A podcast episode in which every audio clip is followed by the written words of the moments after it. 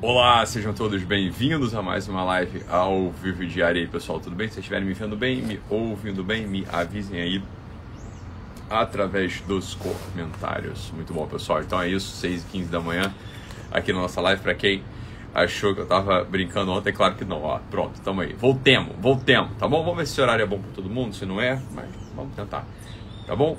Ótimo, a gente já começa o dia bem, já refletindo e pensando sobre assuntos e temas que podem dar mais ou menos um tipo de tom para o nosso dia. Então, sem muitos rodeios, né? A ideia também é que seja uma live curta, né? Uma live mais, mais breve, para que a gente também não fique muito preso aqui, para vocês poderem já tocar a vida. Essa que é a ideia, beleza? Então, eu queria falar rapidamente aqui sobre um assunto que é o sentimento de culpa. Então, muitas pessoas são... É assaltadas por esse sentimento desordenado de culpa. E o sentimento desordenado de culpa, ele acaba sendo um severo, né, um implacável juiz da pessoa contra ela mesma, de tal modo que a pessoa já acorda muitas vezes e vai tocando o dia de modo bastante oprimido, no sentido de que não consegue né, é, dar continuidade de modo natural às suas atividades. E o que aparentemente pode a pessoa pode achar que há um ponto de vantagem sobre certos aspectos, porque no final das contas ela está ali, né, se, se né, tá, tá se vendo e está e tá pensando sobre as suas questões internas, é claro, né, evidentemente é, é uma desordem, porque esse sentimento desordenado de culpa, ele acaba, esse aqui é o ponto central da história, ele acaba tirando a nossa percepção ela acaba tirando a nossa percepção daquilo que de fato é a nossa responsabilidade. Né? Então, o que, que acontece? Né? Acontece que os sentimentos de culpa, eles apontam, em regra, né? eles têm uma origem né? e acabam apontando a nossa, consci... nossa consciência, em regra, para aqueles atos que a gente absolutamente não tem responsabilidade nenhuma ou, sobre, ou para aqueles atos que a gente simplesmente não tem nada a ver com eles. Né? Essa, que é a grande... Essa que é a ideia. Por exemplo, né? o sentimento de culpa desordenado que muita gente carrega dentro de si, saiba, né? saiba, é fruto do sujeito que se coloca no centro de tudo sempre. Então, essa, aqui é a origem do sentimento desordenado de culpa e você vai perceber claramente com alguns exemplos muito breves que a gente pode, que eu posso dar para vocês, né? Por exemplo, a gente sabe que aquelas pessoas que têm o sentimento desordenado de culpa foram pessoas que em geral na sua infância, e a maior parte, a maior parte de nós passou por isso, né? em geral na sua infância foram apurrinhadas e atormentadas com, com broncas e castigos severos e broncas e castigos desproporcionais por coisas que absolutamente não estavam sob a sua responsabilidade. Então, quantas vezes eu não vejo isso? Às vezes, né? Assim, eu vejo os pais, eu vejo cuidadores que estão olhando para a criança. A criança, às vezes, com dois, três anos, derrama um copo, né? Derrama um copinho, sei lá, faz uma bagunça, faz uma sujeira, derrama um copo.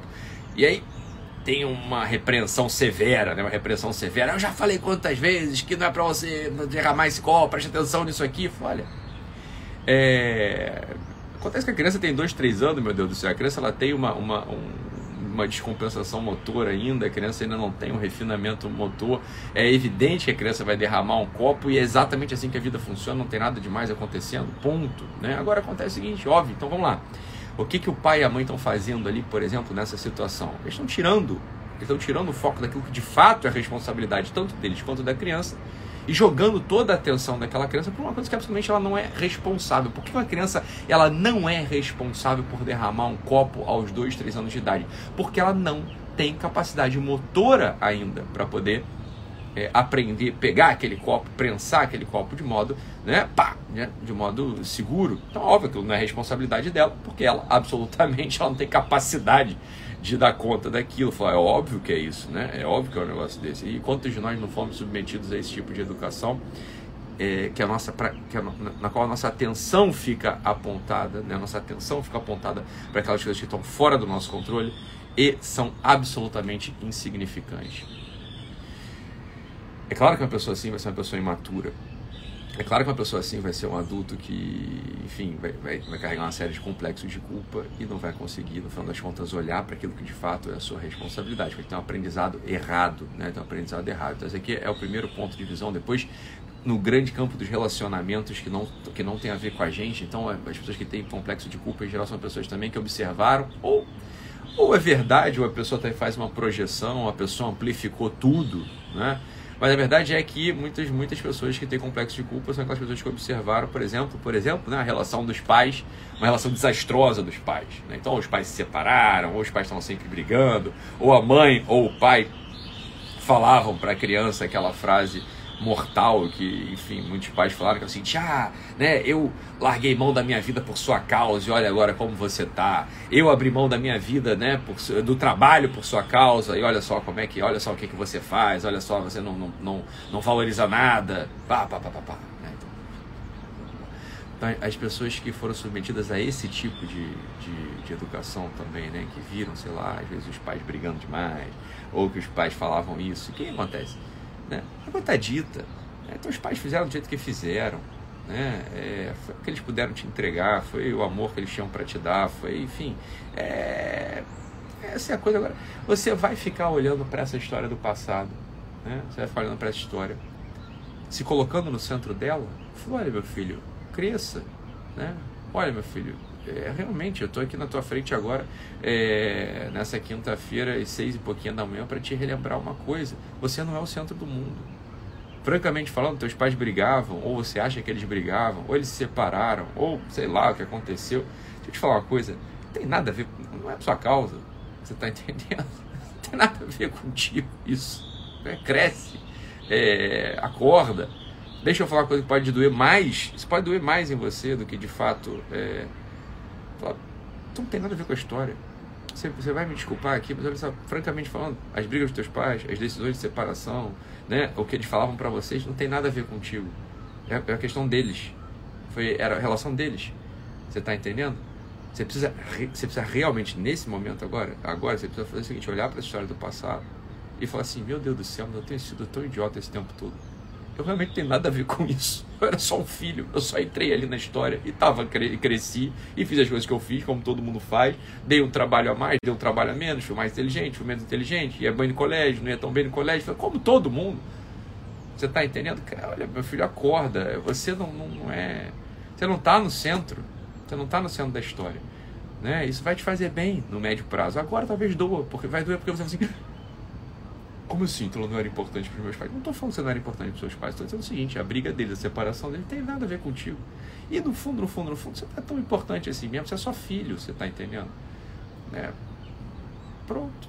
É só isso mesmo.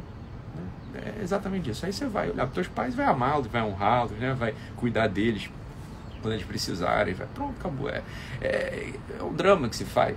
É um drama que se faz que acontece o seguinte, né? Você vai criando esse sentimento desordenado de culpa. Esse sentimento desordenado de culpa, fala, tudo é culpa sua. A separação dos meus pais, a, a briga dos meus pais, é, o, é, as coisas que eu, que eu não tenho responsabilidade nenhuma. Né? E mais uma vez, relembrando, é mais uma vez relembrando, o sentimento desordenado de culpa, ele é absolutamente maligno para a formação da tua consciência moral. Por quê? Porque o sentimento desordenado de culpa lança luzes e lança toda a sua atenção para aquelas coisas que absolutamente você não tem responsabilidade. Ao passo que, ao passo que uma pessoa que ordena o seu sentimento de culpa, ela olha para aquilo que de fato é a sua responsabilidade e é isso que define um homem maduro, uma mulher madura.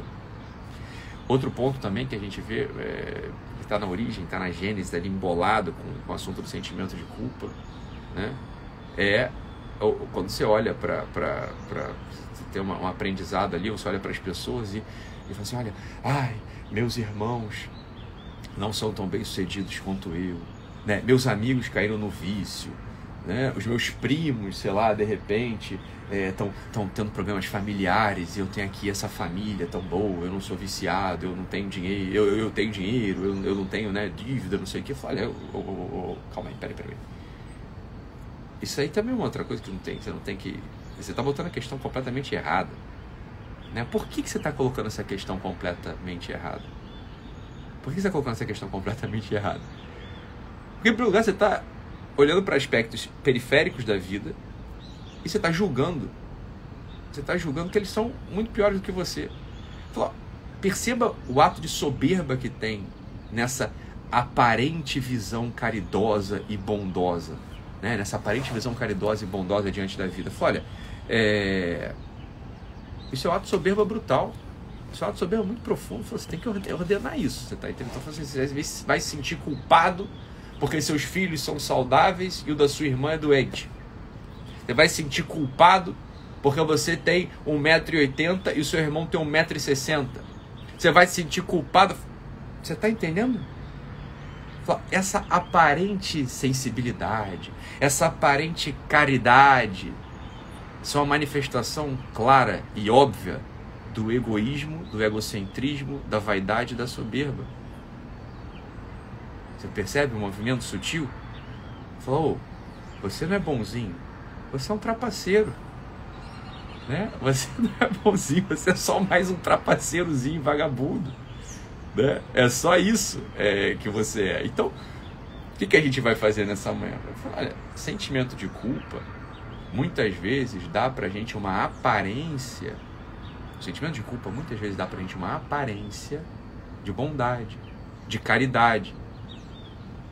Quando na verdade esconde um movimento muito profundo da soberba, do, da autorreferência, como a gente falava. Então, o que, que a gente faz? Falou, olha, vai se reposicionar. A primeira coisa assim é se reposicionar. Isso é uma injustiça profunda, em primeiro lugar, contra a gente mesmo.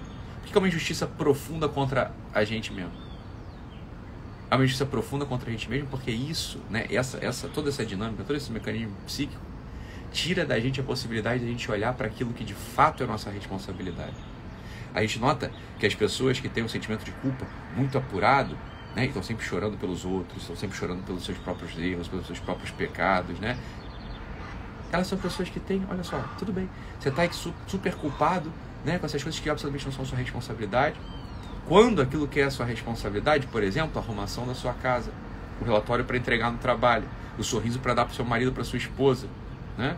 o carinho e a atenção que você vai dar para seus filhos, essas coisas que estão de fato na sua mão, você deixa cair todas. E você vai olhar para a vida dessas pessoas e olhar para a sua vida mesmo, é para a sua vida que eu estou falando. Né? Eu olho para mim e você olha para a sua. É assim que a gente combina aqui, né? Para ficar, a gente isso aqui, né? Presta atenção, essas lives elas não são um martelo para a gente bater na cabeça dos outros. Elas não são um porrete para a gente ficar é, dando no lombo dos outros. Isso aqui é martelo e porrete para a gente dar na gente mesmo. Na gente mesmo. Tá? Então, olha só. O sentimento de culpa, ele esconde, ele oculta essa possibilidade que a gente tem de fato de melhorar. Né? De olhar para aquilo que é a nossa responsabilidade. E a nossa responsabilidade está ao alcance da nossa mão todos os dias. Está ao alcance da nossa mão todos os dias. O que é a nossa responsabilidade? Não, meu filho. Responsabilidade, a responsabilidade é fazer essas coisas que a gente está falando. É cuidar com amor daqueles que estão sob seu cuidado. É organizar com atenção aquela disposição material que é a tua responsabilidade, a tua casa, né? o teu trabalho. Ah, ah, olha, vamos lá. A tua própria vida espiritual, né? As orações que você falou que ia fazer e não faz. O, o teu compromisso com a caridade, com o pobre, né? com, com o mendigo, com o órfão, com a viúva, que você não faz. Fala, vamos começar por aí. Fala, essas coisas a gente pode reformar hoje. Essas coisas a gente pode reformar hoje. A separação dos teus pais, a briga dos teus pais, o alcoolismo do teu pai, é, a falência do teu irmão, a, a, a traição da tua irmã. A... Então, meu filho, isso não é responsabilidade sua. Você vai orar por eles, você vai rezar por eles e vai, vai cumprir o teu dever hoje. Beleza? Então é isso, meus amigos. Fiquem com Deus. Um abraço e até amanhã, 6h15. Daqui a pouco eu vou para a turma do eixo, então pessoal do eixo aí que. É... Enfim, já fica, fica esperando que 7 e meia a gente entra, mas é só para quem é lá do eixo, né? Então, para todos nós aqui, é, avisem para todos, printem essa tela, né? Tá tão bonito aqui esse, tá tão bonito aqui o cenário, tá tão bonita a paisagem, printa aqui a tela, né? E avisa para o pessoal aí que amanhã, às 6h15, tem mais uma live, beleza? Então é isso, fiquem com Deus, um abraço e até amanhã. Tchau, tchau, pessoal.